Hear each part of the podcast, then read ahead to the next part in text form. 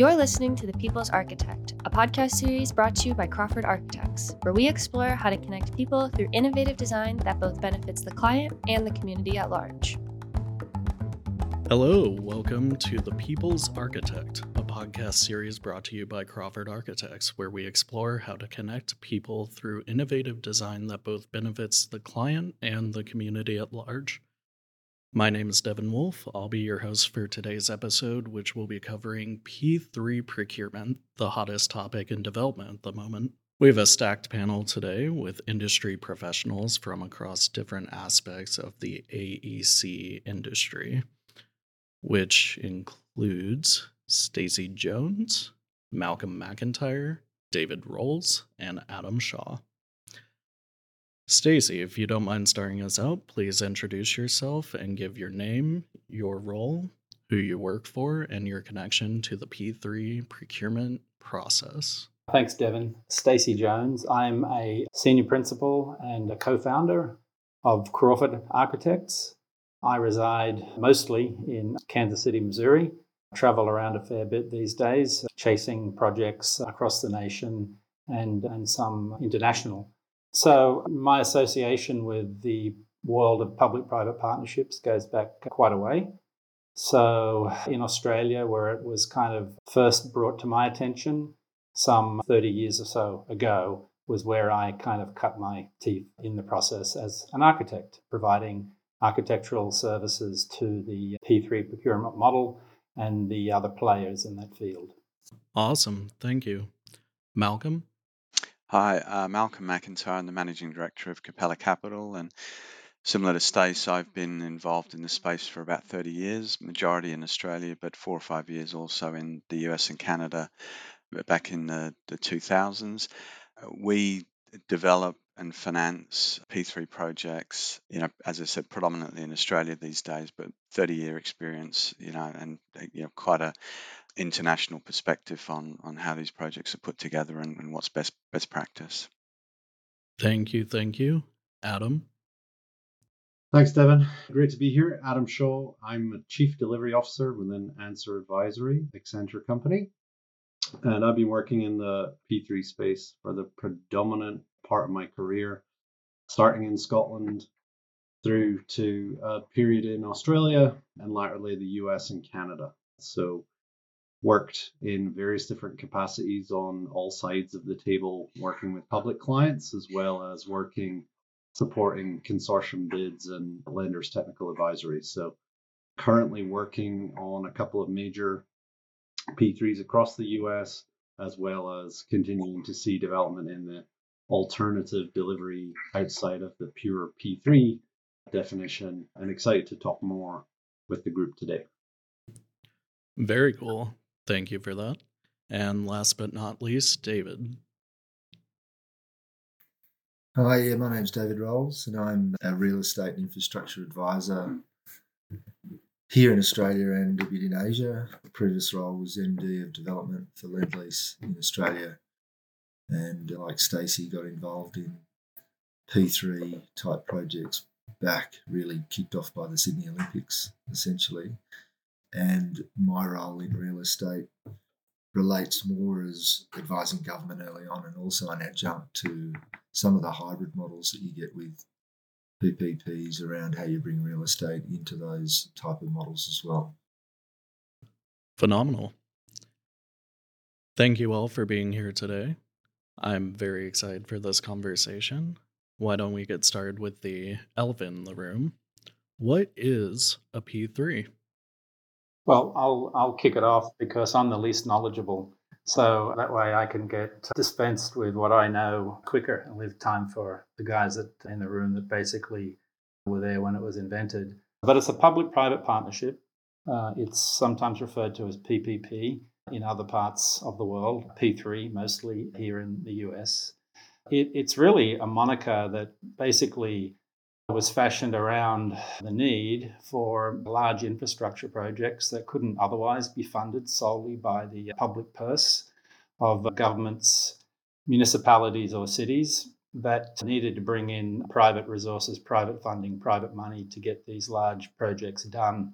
Australia is a prime example of that, where we have a very, very big country physically, not many people, but vast distances to cover and, and, and disparate communities separated by long distances that needed to be connected or have the resources that are found in modern countries built within a country that has difficulty raising the capital from the public coffers.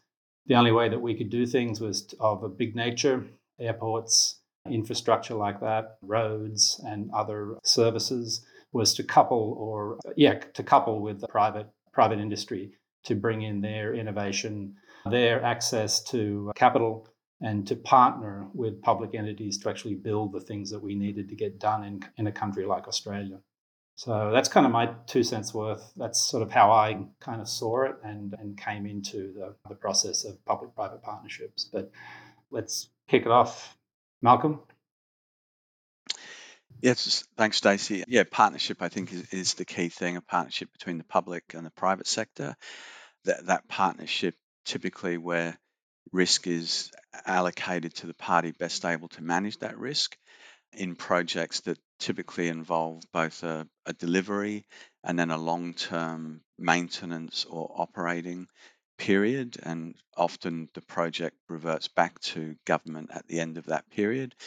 And so a a P3 consortium might include constructors, engineers, architects, designers, facilities managers, operators, uh, financiers, and developers. And you know the the project can be contained to just an infrastructure element, or it might be broadened to include you know, more commercial development, value capture, other aspects that are beyond just the infrastructure.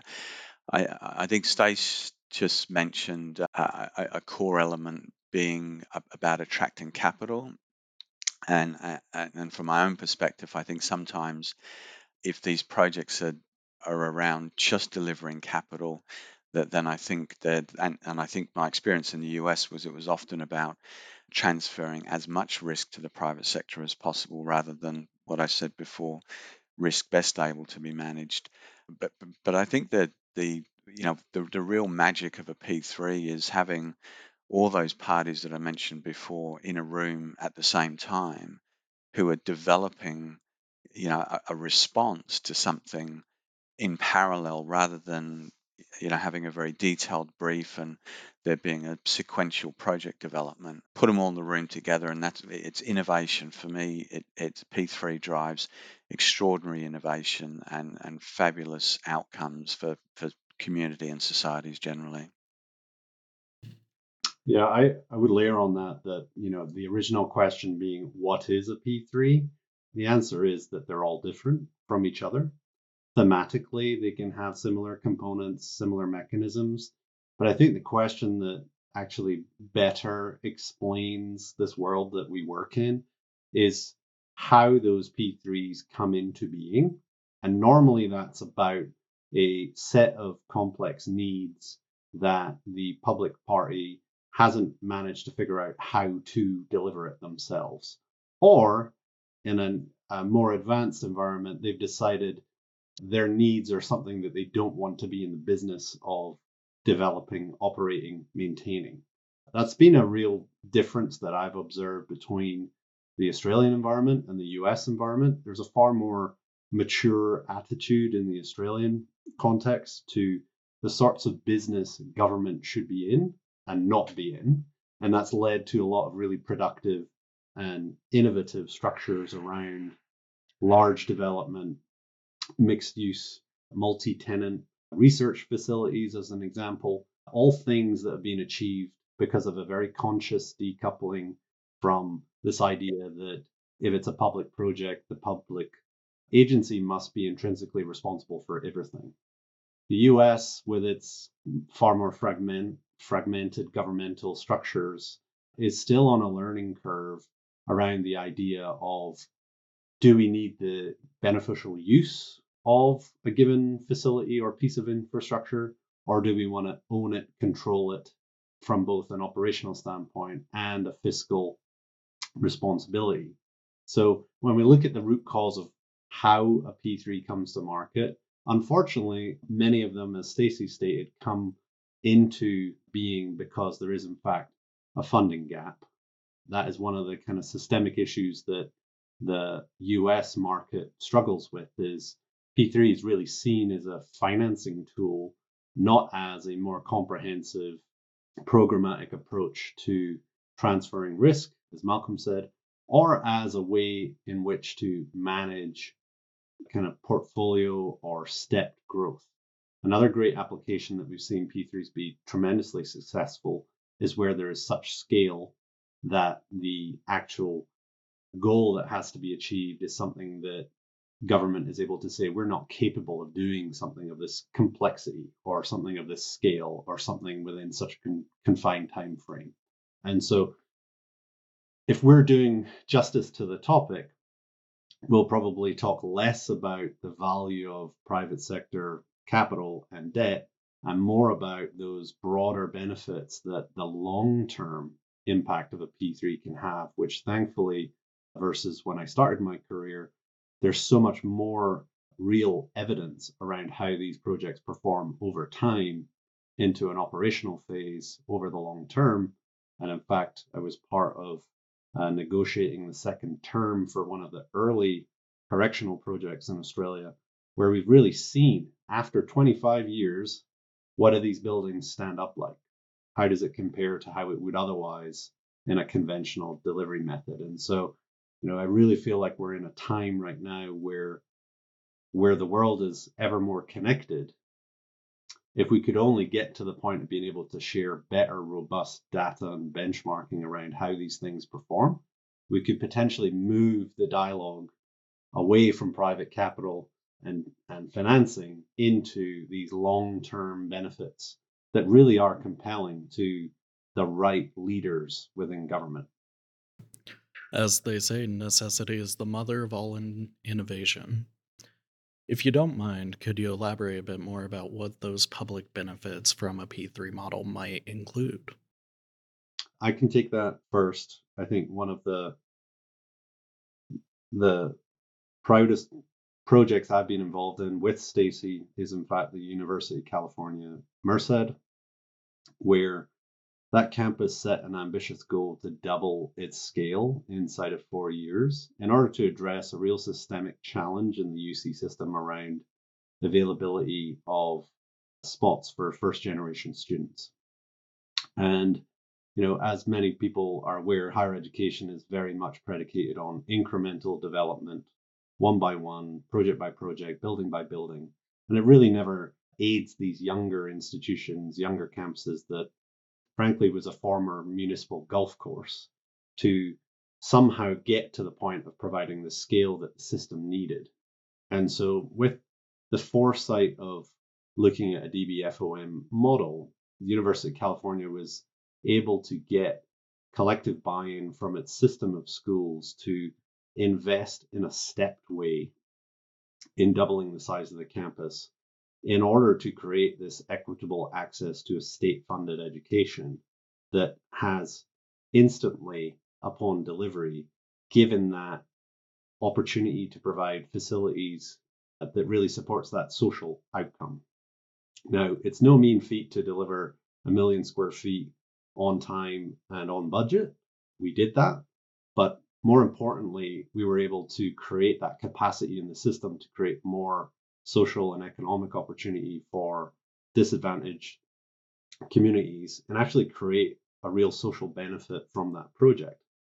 Had we gone through conventional methods, we probably would be 200,000 square feet into an incremental building by building CIP program.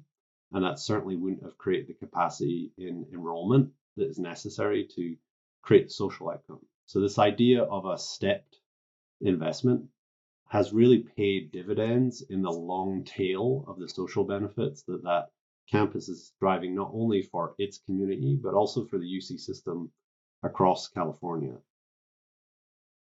I'll, I'll jump in as well, and I, I think the response to the the question is is wholly linked to the nature of the underlying project. You know, I'm working with Crawford on a what started out as a convention center in Darwin, gosh, nearly 20 years ago.